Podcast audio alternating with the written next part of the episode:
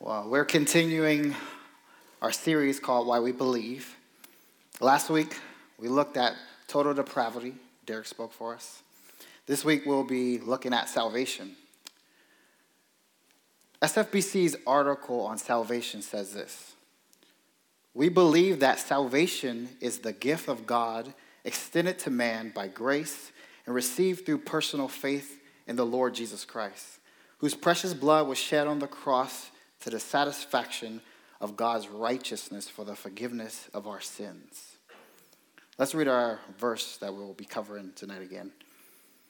But God, being rich in his mercy, because of the great love which he loved us, even when we were dead in our trespasses, made us alive together with Christ. By grace you have been saved, and raised us with him and, and seated us with him in the heavenly places in Christ Jesus, so that in the coming ages he might show the immeasurable riches of his grace and kindness towards us in Christ Jesus. For by grace you have been saved through faith, and this is not of your own doing, it is a gift of God, not a result of works, so that no one may boast.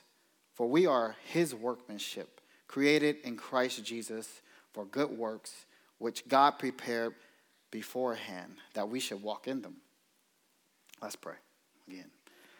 Father, we thank you so much, God, that you would save us, a people who didn't deserve to be saved.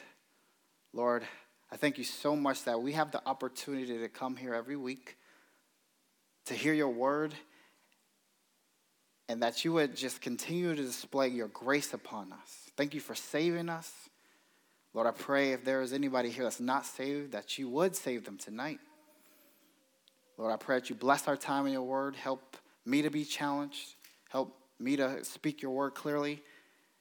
And help us, Lord, to just love you more through this. And I pray this all in Christ's name. Amen. When I lived in Davis, the church I attended uh, would go to UC Davis to evangelize pretty much like every, every week. We would typically ask two conversation starter questions. The two questions were Who do you say Jesus is? And the other one, if they were a Christian, we would ask, How are you saved? We received tons of different answers, of course. Someone answered the first question when we asked. They said, Oh, yeah, Jesus was a cool dude. He did a lot of cool stuff, you know? That guy was cool. And another person said, Jesus was the first hippie back in the day who smoked a lot of weed, and he would have loved to hang out with him. What was really intriguing to me was the people who claimed to be Christians. Some gave the correct Christian answer Jesus, the Son of God, who came to die for our sins and was raised three days later. I remember we asked one guy, like, oh, who do you say Jesus is? And he gave us that right answer. And so we asked him, well, how, how are you saved? And he looked at me, and he looked at one of my friends. It was just like, why would you ask that question? I was born saved. And we looked at him, was like, okay. And then he says, I've always been a Christian. And we just kind of stared there and just looked like, okay, all right. But sadly, this is how a lot of Christians think of salvation.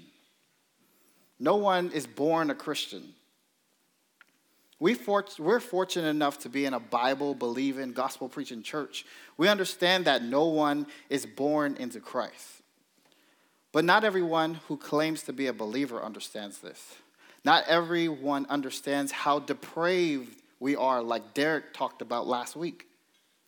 Not everyone understands the love that God has given humanity.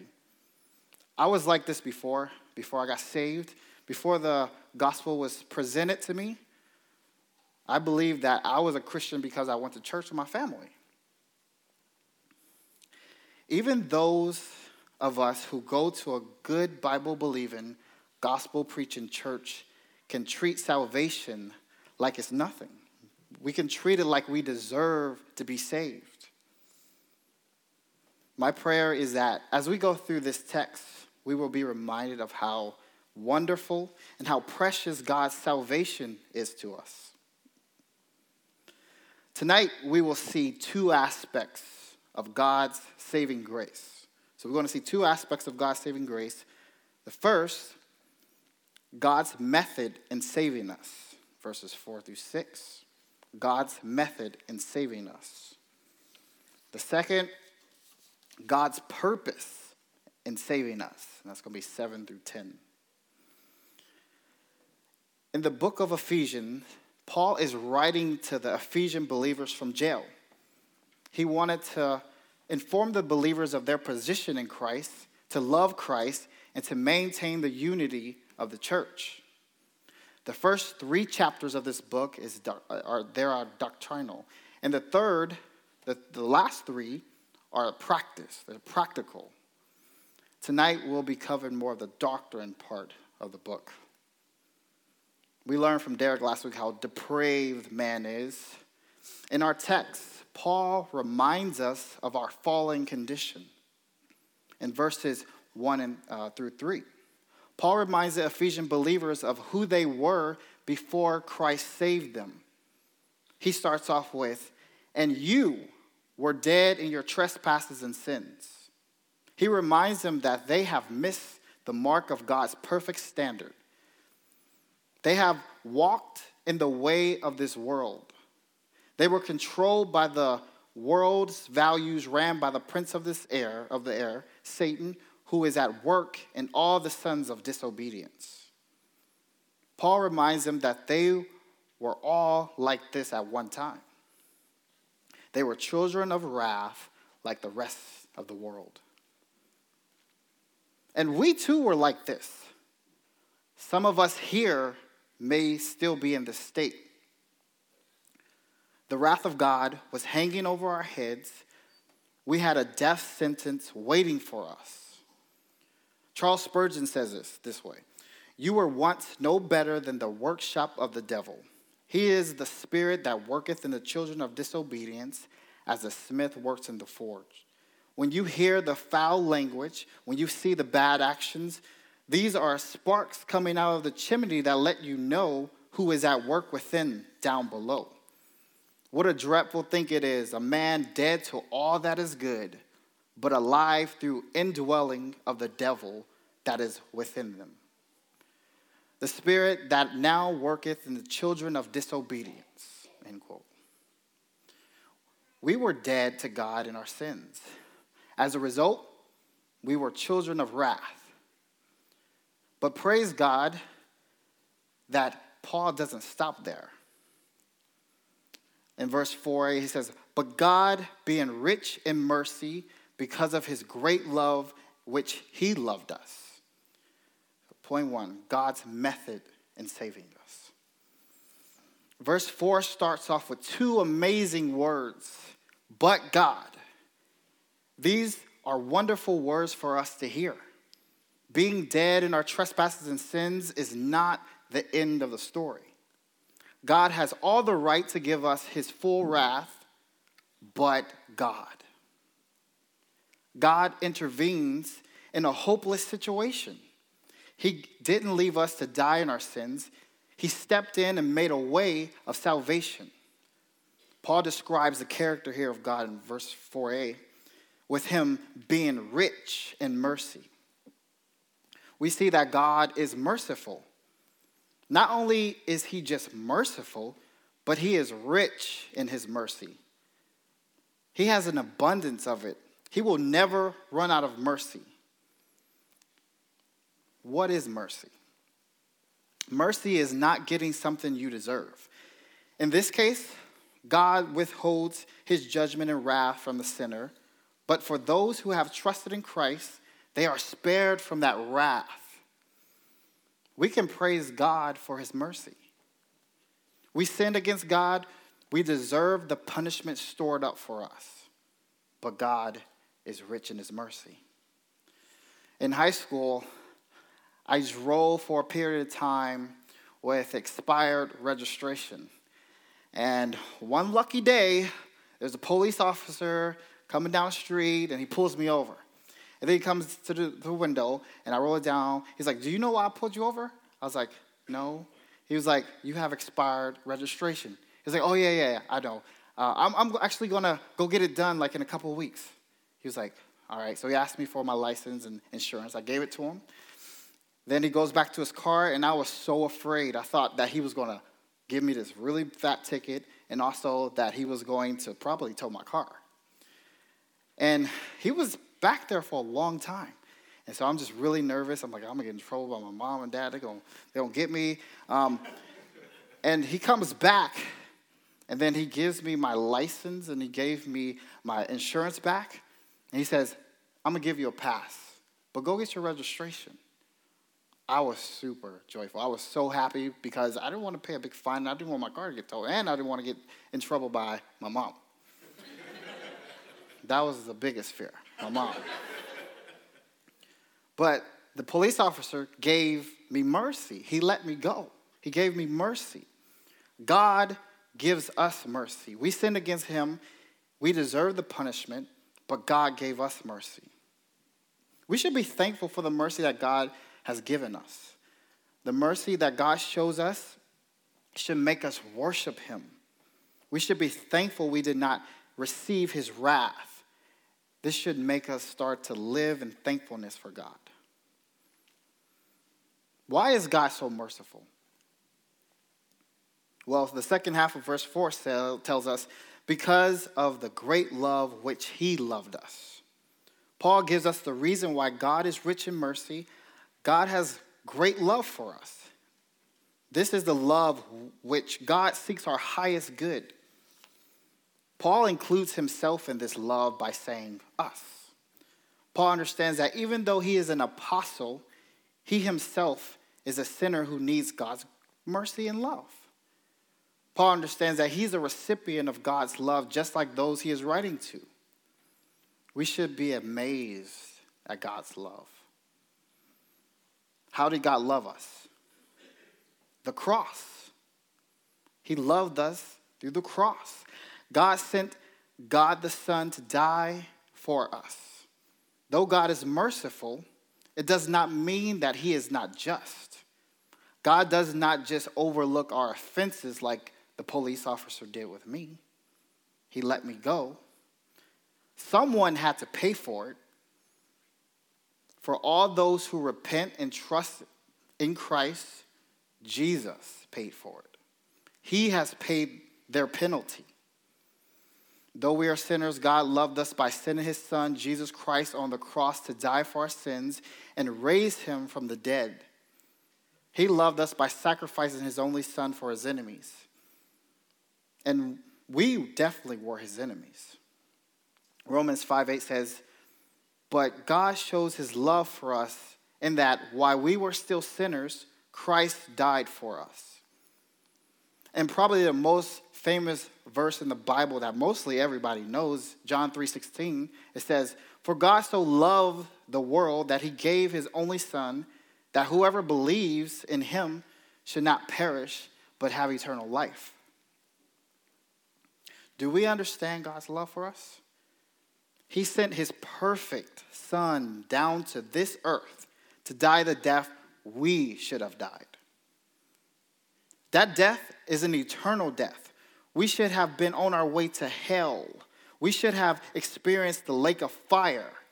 And we've seen all these fires, we've seen pictures on them um, on Facebook. And uh, we, I had some people at work coming in. It's like, oh, it's like apocalyptic. It's we're in hell. Hell, like these fires don't have anything on hell, the wrath of God.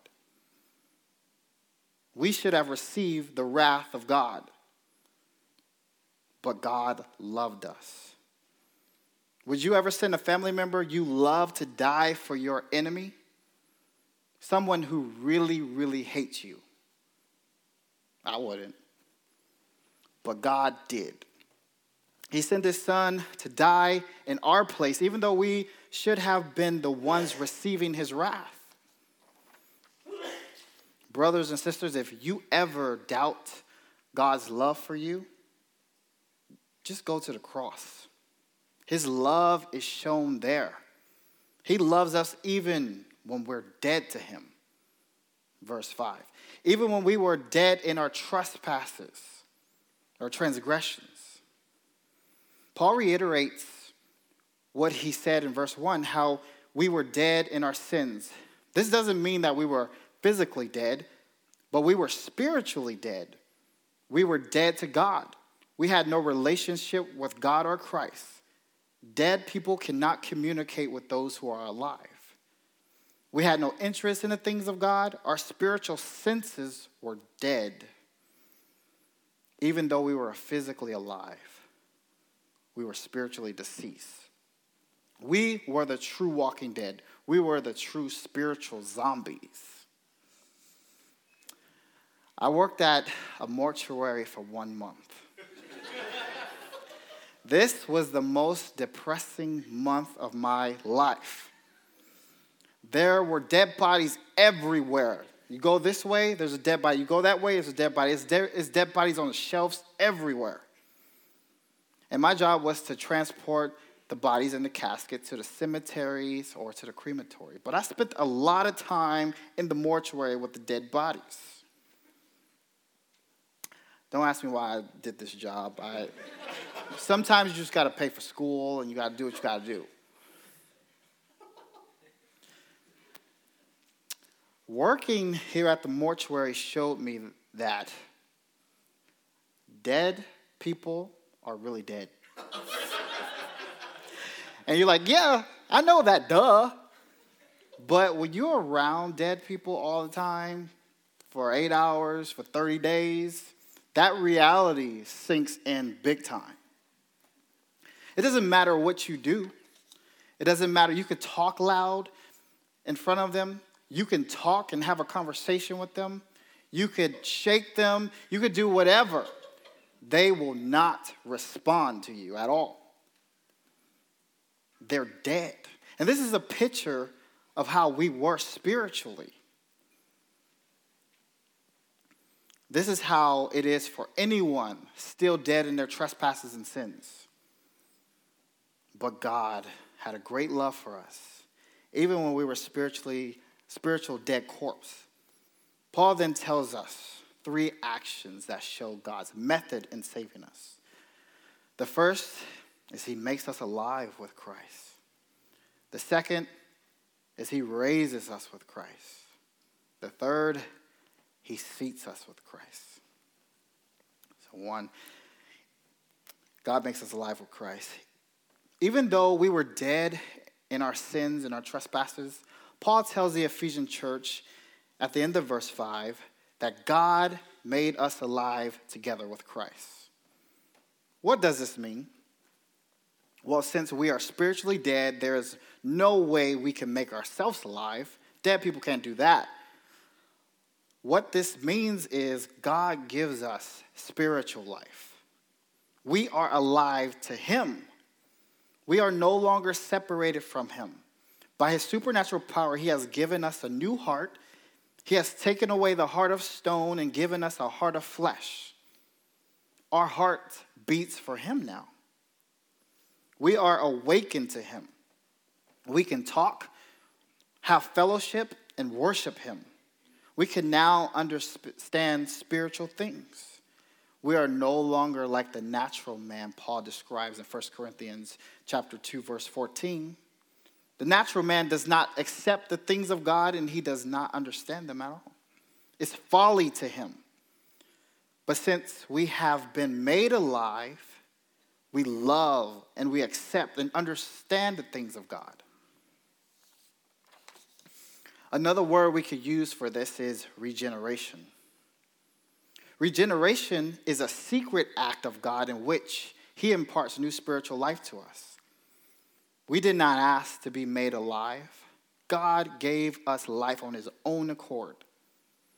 This regeneration affects every part of us. We are now new creations in Christ. And this is all by God's grace. We know that is by his grace because in the, in the latter chapter of the verse, he says, By grace you have been saved. Paul gives this explanation at the end of verse 5. Paul understands that it is by grace, it is by the grace of God that we are made alive. We learn more about this later on. What does God do in our salvation?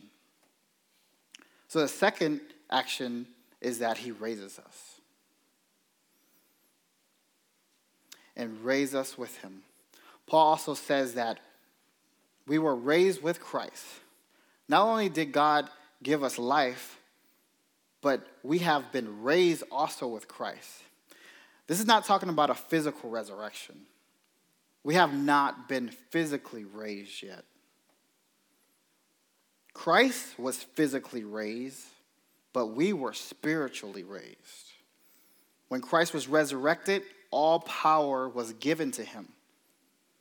Believers are united with Christ and will have and experience the same resurrection power in them.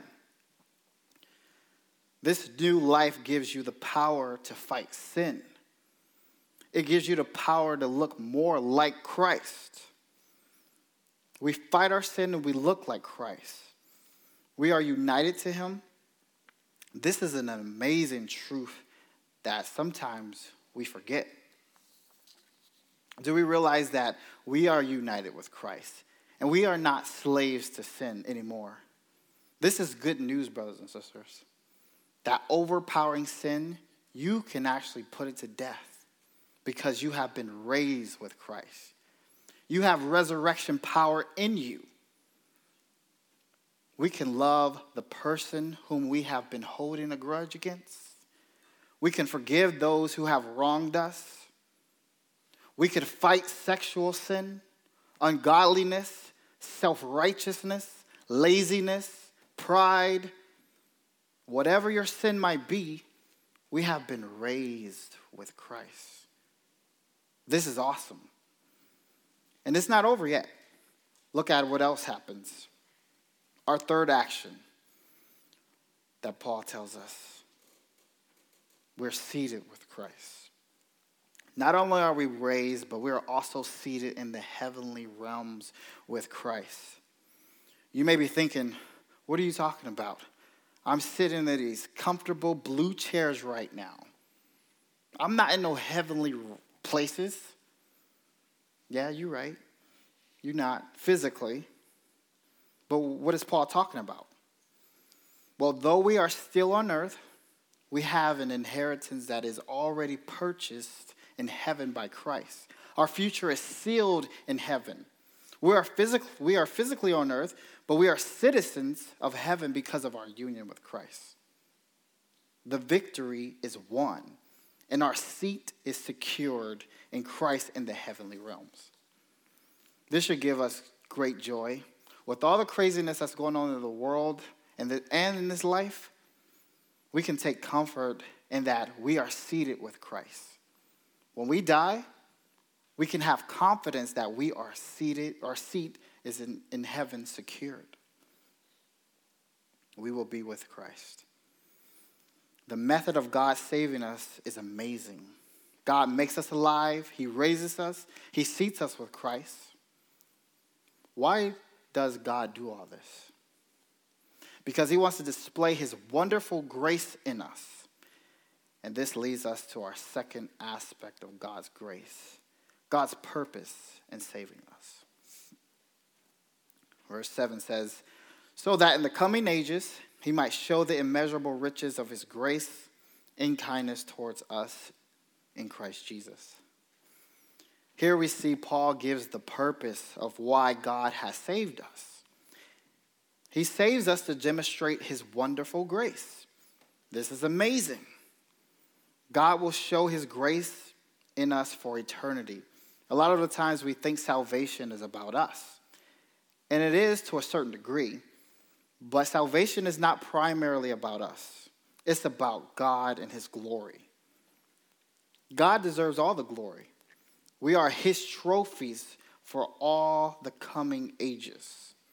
We will be glorified by our, or God will be glorified by our salvation forever. Paul talks about the coming ages. Here he was referring to the rest of eternity, from your salvation to future glory. The angels will see God's awesome grace shown in us. Paul describes his, this grace as immeasurable riches, or we could say his abundant riches. God does not run out of grace, there is plenty for all eternity. Who are the recipients of this grace? Us. Why are we recipients? Because of the kindness. God is kind. Those who have been made alive, raised, and seated with Christ, we will benefit from this awesome grace. But it's ultimately about God showing off His grace and, the, and, and His kindness towards us. He is a kind God. The fact that we get to take part of God's displaying His grace is just amazing thought. This is, the, this is only because we are united with Christ. Our union with Christ gives us this great privilege. That's why Paul says in the next verse, For by grace you have been saved. You have been saved through faith, and this is not your own doing. It is a gift from God, not a result of works, so that no one may boast. Paul expands on his explanation in verse 5. He tells us that salvation is all by God's grace. What is grace? Grace is unmerited favor or God showing favor to the unworthy. In other words, you get something that you don't deserve. It's the flip side of the coin of mercy. Mercy, you don't get what you deserve, and grace, you get what you don't deserve. In this case, we don't, we don't get hell. And we, and we don't get hell and we don't receive God's wrath. But God makes us alive. He raises us. He seats us. Even though we were dead in our trespasses and sins, God still shows us amazing grace. And we receive this salvation through faith. Lots of people use the term faith. Some people say, My faith saved me. Is it really just your faith that saves you? No. It is faith in Christ that saves a person. Faith has an object. That object for salvation is Christ. His person, his work, Faith involves trust in or dependence upon another. In this case, we trust and depend on Christ for the forgiveness of our sins. It is Jesus' work on the cross that we are leaning on. Turning from sin and placing your faith fully in the person and the work of Christ saves you. Faith in itself does not save. Everyone has some sort of faith. I have faith when I sat down in the chair after worship that that chair would hold me up. I have faith that my car would start this morning. I have faith that my alarm clock would wake me up at 5 a.m. Monday through Friday, and sometimes I don't even work. Everyone has faith. The question is, is what and who are you putting your faith in? Christ alone is the one who saves through faith. And to make it very clear to the audience, his audience, Paul tells them that this is not of your own doing. It is a gift from God. Paul lets the readers know that salvation is not something that they had any part of. Even the faith that they have is a gift. No person's efforts will ever get them saved. We do not work for gifts, we work for wages. Going to church won't save you, getting baptized won't save you, helping people on the street or in the church won't save you. Salvation is a gift that must be received through faith. We receive gifts because of the choice of others. Why did he do this? So that no one would boast. Paul is making it very clear that God is the one who has done all the work in salvation. If you ever have to question it, just, just read this passage over and over. God does all the work in salvation. The conclusion of salvation should not be for anyone to boast in any human effort in regards to uh, God saving, saving us. It could be tempting to think, well, I placed my faith in Christ. Isn't that a work? No. Your faith should be understood as a gift as well. We cannot boast in any human effort. Paul is making that clear. God works in us. This is not to say that works don't matter. That will be the wrong conclusion to have. Paul makes that even clearer in the next verse. Verse 10, he says, For we are his workmanship, created in Christ Jesus for good works, which God prepared beforehand, that we should walk in them. Paul tells the Ephesian believers that they are God's workmanship in Christ to do good works. We are his masterpiece. He continually works on us to look more like Christ. Good works are good works good works are on us so that we would work for him. This is the work the result of being saved that we will do good works. Only after understanding grace given to us that we can now understand the role that works play in the Christian life. Works are a natural result of God's grace. Paul puts this at the end of the verse to make it very clear that works are the fruit of salvation, not the root of salvation. God prepares your work beforehand. Even before we were born, He had already prepared them. There's no boasting here. What are these good works? Well, it's everything that God tells us to do. It's everything that God tells us to do and to how, to be. It's everything that He tells us in His Word. Here's just some few examples.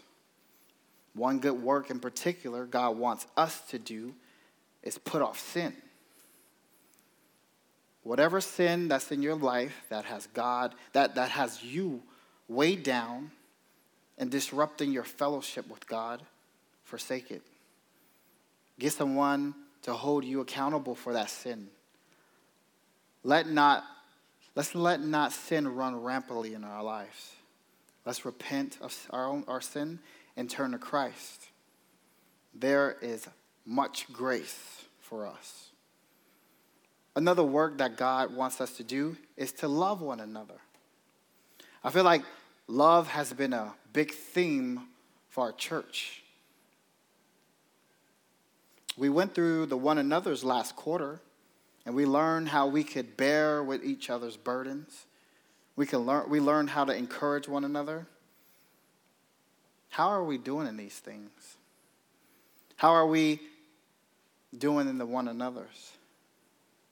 Do we make time to spend with each other, or do we make excuses not to have fellowship with, with our brothers and sisters because we're too busy? Or when we do hang out, is there intentional conversation going on? Are we being encouraging to one another?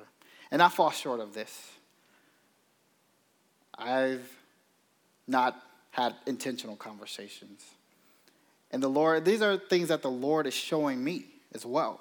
I'm being challenged by this just as much as I'm bringing it out. I would challenge all of us. Let's purposely encourage each other in our conversations. Let's genuinely tell each other how God is working in our lives. If you don't see God working in your life, then ask someone to pray for you that God may show you. Tell others of your sin and struggles. Tell others of the victory God has given you. Tell them what you learned in the Word this week or last week. Evangelism is another good work. How are we doing with this? Are we out sharing the gospel with our family, friends, co workers, classmates? Do they even know we are Christians? May we strive to bear fruit of God's grace that He has given us in our salvation. These are, of course, are not all the good works that, that God wants us to do, but it's a very small portion that I've been challenged with in my own life. These are things that God is working in me. He's working on, he's working on me through these things. But thank God for his grace he has given us, even when we fall short in these areas. There is a ton of grace. There's more grace and more grace and more grace. So, brothers and sisters, we saw God's method and purpose in saving us tonight. Even when we were sinners, even though we are sinners and forget what, uh, what God has done by saving us, He is kind to remind us every single week when we come in this building. God is merciful, loving, and kind. Brothers and sisters, I hope tonight you saw how awesome our God is. He saves rebels like us, even, who, even, we, even though we deserve hell. This should produce thankfulness in us. Thanksgiving is coming up. I would challenge you to share how God has been good in your life with each other, with your families. We should be thankful every day for what God has done. Remember the gospel every day. Our, thank, our thankfulness, we should, it should produce obedience in, to Christ. I fall short in remembering what God has done for me, which is why it's very easy for me to fall into sin. Because when I'm not thinking of Christ and what He's done for me and His Word, it's easy to go into sin. May we, by God's power, remember the awesome salvation that He has given to us.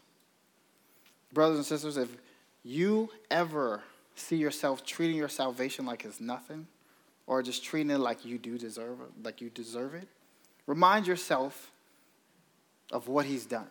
Remind yourself what He has saved you from and what He saved you to, and that's Christ. Let's not have an attitude like we deserve God's grace. It was, it was given as a gift.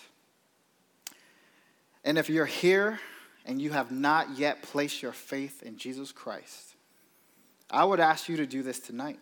Don't wait. There is a death sentence over you. There's a place that you do not want to be going to.